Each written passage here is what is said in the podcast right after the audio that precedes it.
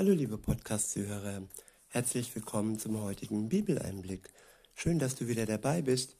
Heute habe ich ein Kapitel aus dem vierten, ähm, aus dem zweiten Korintherbuch. Es ist das Kapitel 4. Also 2. Korinther, Kapitel 4. Ich benutze wieder die Übersetzung Das Buch von Roland Werner. Ab Vers 1 heißt es, weil das so ist und weil wir diese Beauftragung aus Gottes Hand empfangen haben, und zwar in dem Maß, in dem wir uns seine Barmherzigkeit, in dem uns seine Barmherzigkeit erfasst hat, werden wir nicht müde. Ich wiederhole, weil das so ist und weil wir diese Beauftragung aus Gottes Hand empfangen haben, und zwar in dem Maß, in dem uns seine Barmherzigkeit erfasst hat, werden wir nicht müde. Ja, das Maß der Barmherzigkeit. Es ist das Maß, das wir zulassen, aufzunehmen. Die Liebe Gottes und seine Barmherzigkeit fließt ohne Unterlass. Sie ist für uns so groß, dass wir wirklich überlaufen, dass wir randvoll gefüllt werden können mit seiner Liebe und mit seiner Barmherzigkeit. Es liegt an uns, inwieweit wir dieses Maß zulassen, dass es fließen kann in uns durch seinen Geist und wir dadurch Kraft bekommen, um seine Beauftragung, nämlich das Wort Gottes in die Welt weiterzutragen bei Freunden, Familie, Bekannten oder anderen Möglichkeiten, wie zum Beispiel ein Podcast. Ja, in Vers 2 heißt es dann, stattdessen vermeiden wir verborgene Handlungen, wegen derer man sich schämen müsste, und führen unser Leben auch nicht in bewusster Täuschung und verdrehen auch nicht die Botschaft Gottes sondern indem wir die ganze Wahrheit offen darlegen, stellen wir uns offen hin vor dem Gewissen aller Menschen und damit letztlich auch vor Gott. Ich wiederhole, stattdessen vermeiden wir verborgene Handlungen, wegen derer man sich schämen müsste, und führen unser Leben auch nicht in bewusster Täuschung und verdrehen auch nicht die Botschaft Gottes. Verborgene Handlungen, ja, das sind Geheimnisse, das sind Dinge, die wir anderen verschweigen, die wir Gott verschweigen, Dinge, ja, für die wir uns schämen müssen oder müssten. Und ja, dann gibt es Dinge im Leben, äh, wo wir uns bewusst selbst täuschen oder täuschen lassen. Zum Beispiel die Droge, dass wir sagen, ja, ich brauche diese Droge für diese oder jene Eigenschaft, die dadurch ja verstärkt oder erst ins Leben gerufen wird. Ja, das sind Selbsttäuschungen, das sind Selbstbetrügereien, die wir uns so im Leben äh, zumuten. Und ja, so wird alles verdreht. Und auch die Botschaft Gottes wird manchmal verdreht, indem wir das Böse in unserem Leben als gut darstellen. Wichtig ist es nur und vor allem, dass wir ja die ganze Wahrheit offen darlegen, ohne dass wir sie verfälschen oder ohne dass wir, wie gesagt, das Böse gut anstreichen. Und wirklich offen sind und ehrlich sind und unser Gewissen auch vor allen Menschen und letztlich auch vor Gott wahrnehmen und ernst nehmen. Weiter heißt es dann, wenn es jetzt so ist, dass unser, unsere Verkündigung der guten Nachricht für manche zugedeckt bleibt, dann ist das so bei denen, die ins Verderben laufen. Ja, wer ins Verderben läuft und bewusst Schuld auf sich nimmt, bewusst Drogen auf sich nimmt oder sonstige Dinge tut, die sich und anderen schaden. Sie laufen alle ins Verderben und bei ihnen bleibt die gute Nachricht zugedeckt, weil sie nicht offen sind für die gute Nachricht und weil sie sie nicht ja in ihr Herz aufnehmen, weil sie nicht, weil sie sie nicht als lebendiges Wort Gottes wahrnehmen möchten und als Nahrung, als tägliche Nahrung für sich nicht bereit sind aufzunehmen. Und für solche Menschen können wir beten und wenn dann das Wort und ja, das ins Gewissen reden nicht mehr ausreicht, dann ist das Gebet am Ende noch das, was wir trotz aller Verstockung für diese Menschen noch tun können. Gott ist stärker als jede Verstockung und er kann ihren Sinn öffnen und kann sie ja wecken, er kann sie wach, wach machen und sein Geist wirkt auch von außen. Auch wenn sie noch nicht bereit sind, ihn wirklich in ihr Herz aufzunehmen, wenn du, liebe Zuhörerin oder du, lieber Zuhörer, noch nicht bereit bist, ja, sein Geist aufzunehmen, sein Wort in dich wirklich hineinzulassen und leben zu lassen, weil es das lebendige Wort ist, dann hat Gott Möglichkeiten, immer wieder mal bei dir anzuklopfen und ja, dir zu zeigen, dass er dich lieb hat. Denn noch ist die Zeit der Gnade und noch hast du die Möglichkeit, ja, Gott in dein Leben aufzunehmen. Weiter heißt es, das sind die Menschen ohne Gottvertrauen, denen der Gott dieser gegenwärtigen Weltzeit das Denkvermögen verfinstert hat. Ja, der Gott der gegenwärtigen Weltzeit, das ist nicht der Gott der Bibel, das ist nicht der Gott des Himmels, sondern das ist der falsche, verlogene, lügnerische Gott. Ja, es ist Satan, es ist der Teufel, der viele Menschen und ähm, ja, Organisationen und so weiter benutzt, um ja, die Menschen von Gott abzuhalten. Und er geht in ihr Denkvermögen und verfinstert es. Aber wie gesagt, Gott klopft an und er versucht, dich aus diesem, aus dieser Verfinsterung herauszuholen, wenn du seine Hand ergreifst und wenn du dich durch seine Kraft ins Licht ziehen lässt. Weiter heißt es, sie sind daher nicht in der Lage, den Lichtstrahl der, herrlich, der herrlichen Gottesbotschaft zu sehen. In ihr geht es um keinen anderen als den Messias, der selbst das deutliche Abbild Gottes ist. Denn nicht von uns selbst reden wir öffentlich, sondern der Inhalt unserer Botschaft ist Jesus, der Messias. Ihn proklamieren wir als Herrn. Und wir selbst sind eure Diener, weil Jesus der ist, der er ist. Jesus selbst hat den Menschen gedient.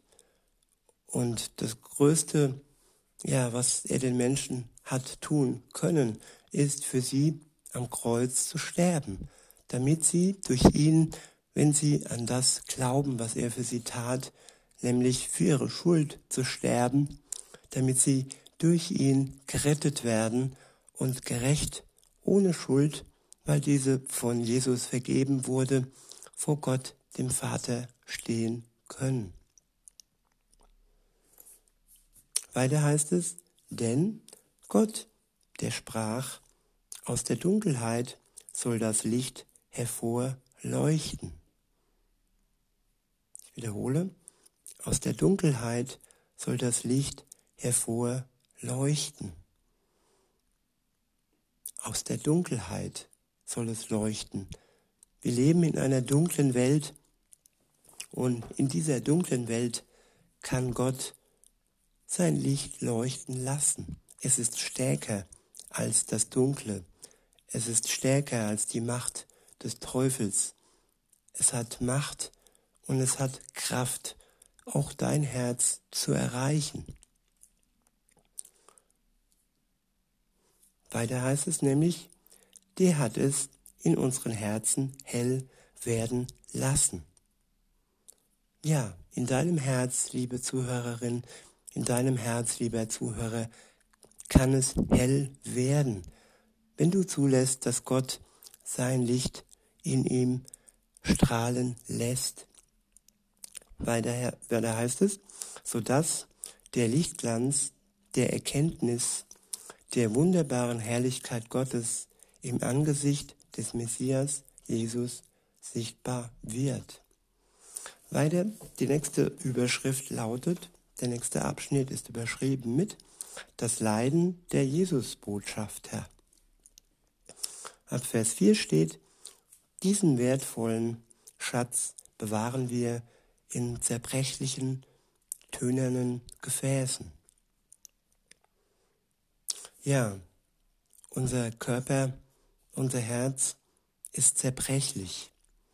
Und nur durch den Schutz Gottes wird der Schatz, den wir von ihm bekommen, den Heiligen Geist, bewahrt werden.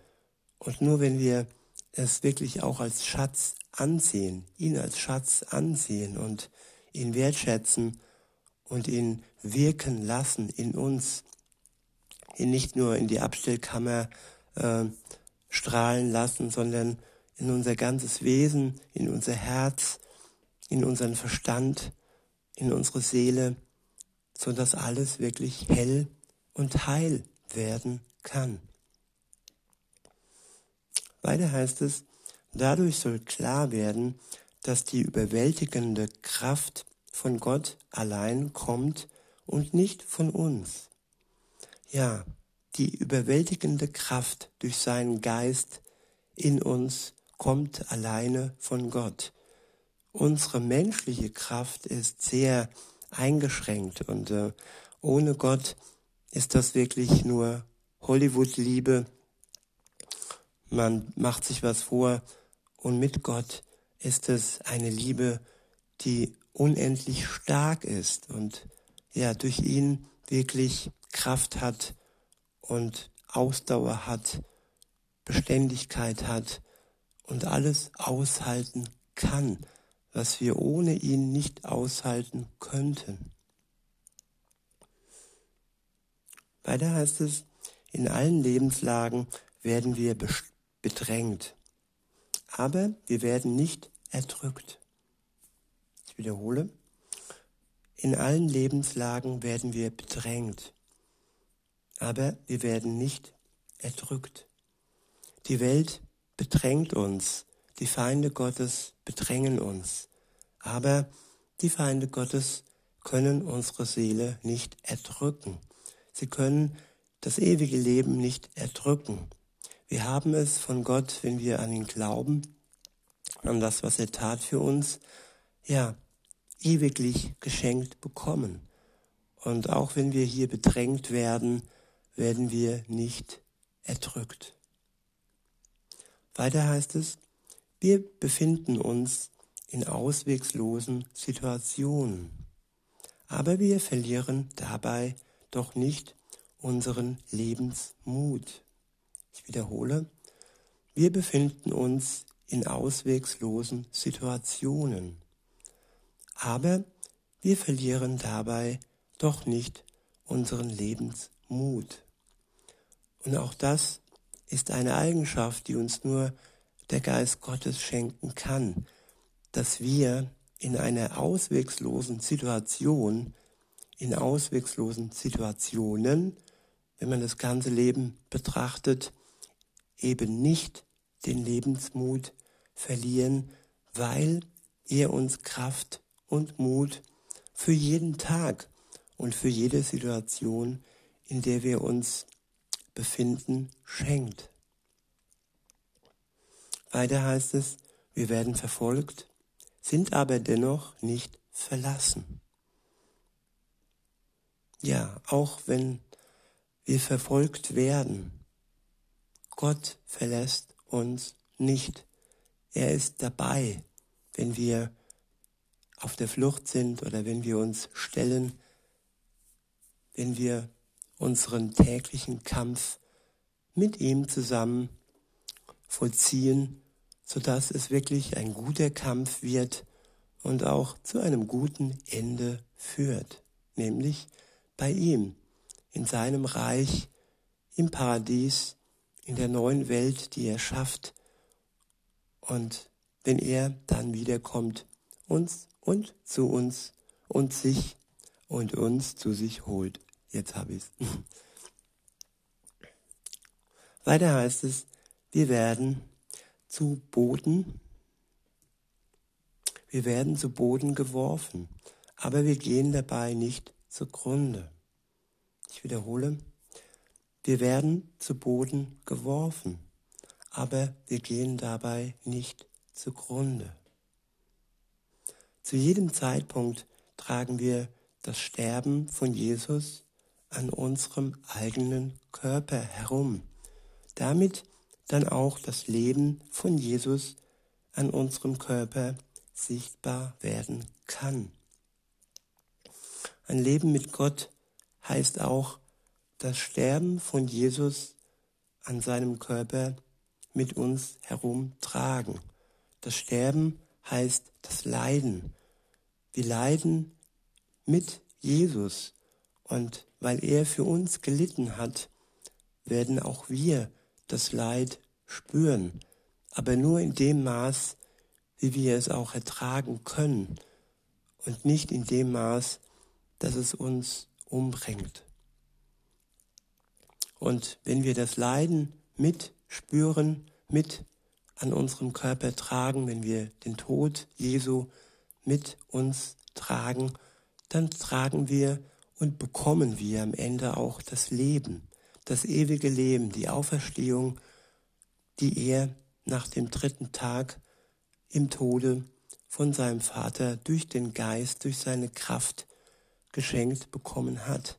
Er wurde auferweckt von den Toten und so auch wir. Wenn wir an ihn glauben, haben wir auch Anteil an dem Leben.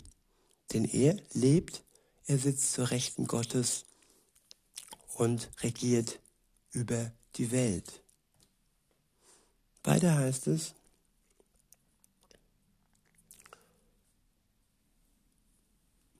zu jedem Zeitpunkt tragen wir das Sterben von Jesus an unserem eigenen Körper herum, damit dann auch das Leben von Jesus an unserem Körper sichtbar werden kann.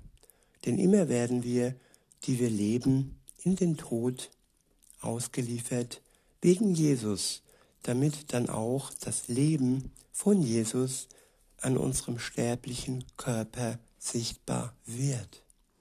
Das bedeutet dann, dass der Tod in uns wirksam ist, aber das Leben in euch.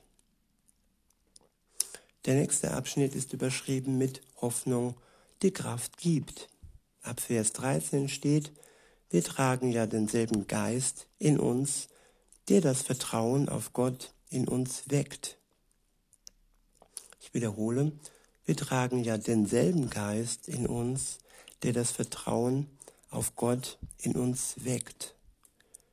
Der Geist Gottes weckt Vertrauen.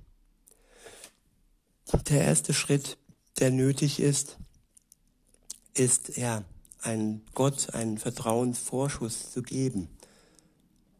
Praktisch den blinden Schritt zu wagen, ohne dass wir vorher wirklich genau wissen, spüren, dass Gott unser Leben bereichert.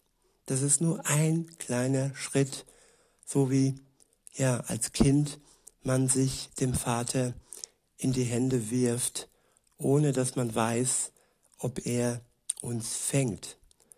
Aber in uns wurde dieses Urvertrauen gelegt, sodass dieser Schritt möglich ist. Und wenn wir diesen Schritt dann gewagt haben und äh, mit Jesus zusammen eine Beziehung führen, dann wirkt der Geist in uns weiter das Vertrauen auf Gott, das nötig ist, das wächst und das sich ausdehnt, ja, zu seinem, zu seinem Dienst und für ein Leben mit Gott. Weiter heißt es, genauso steht es in Gottes Buch. Ich habe vertraut, deshalb habe ich auch geredet. Und so ist es auch bei uns. Wir vertrauen und darum erheben wir unsere Stimme. Das wissen wir, nämlich er, der Jesus den Herrn auferweckt hat, der wird auch uns zusammen mit euch lebendig machen. Und das alles geschieht wegen euch. Dadurch soll die bedingungslose Zuwendung Gottes noch stärker wirksam werden, weil immer mehr Menschen Gott ihren Dank bringen und ihn dadurch immer mehr ehren.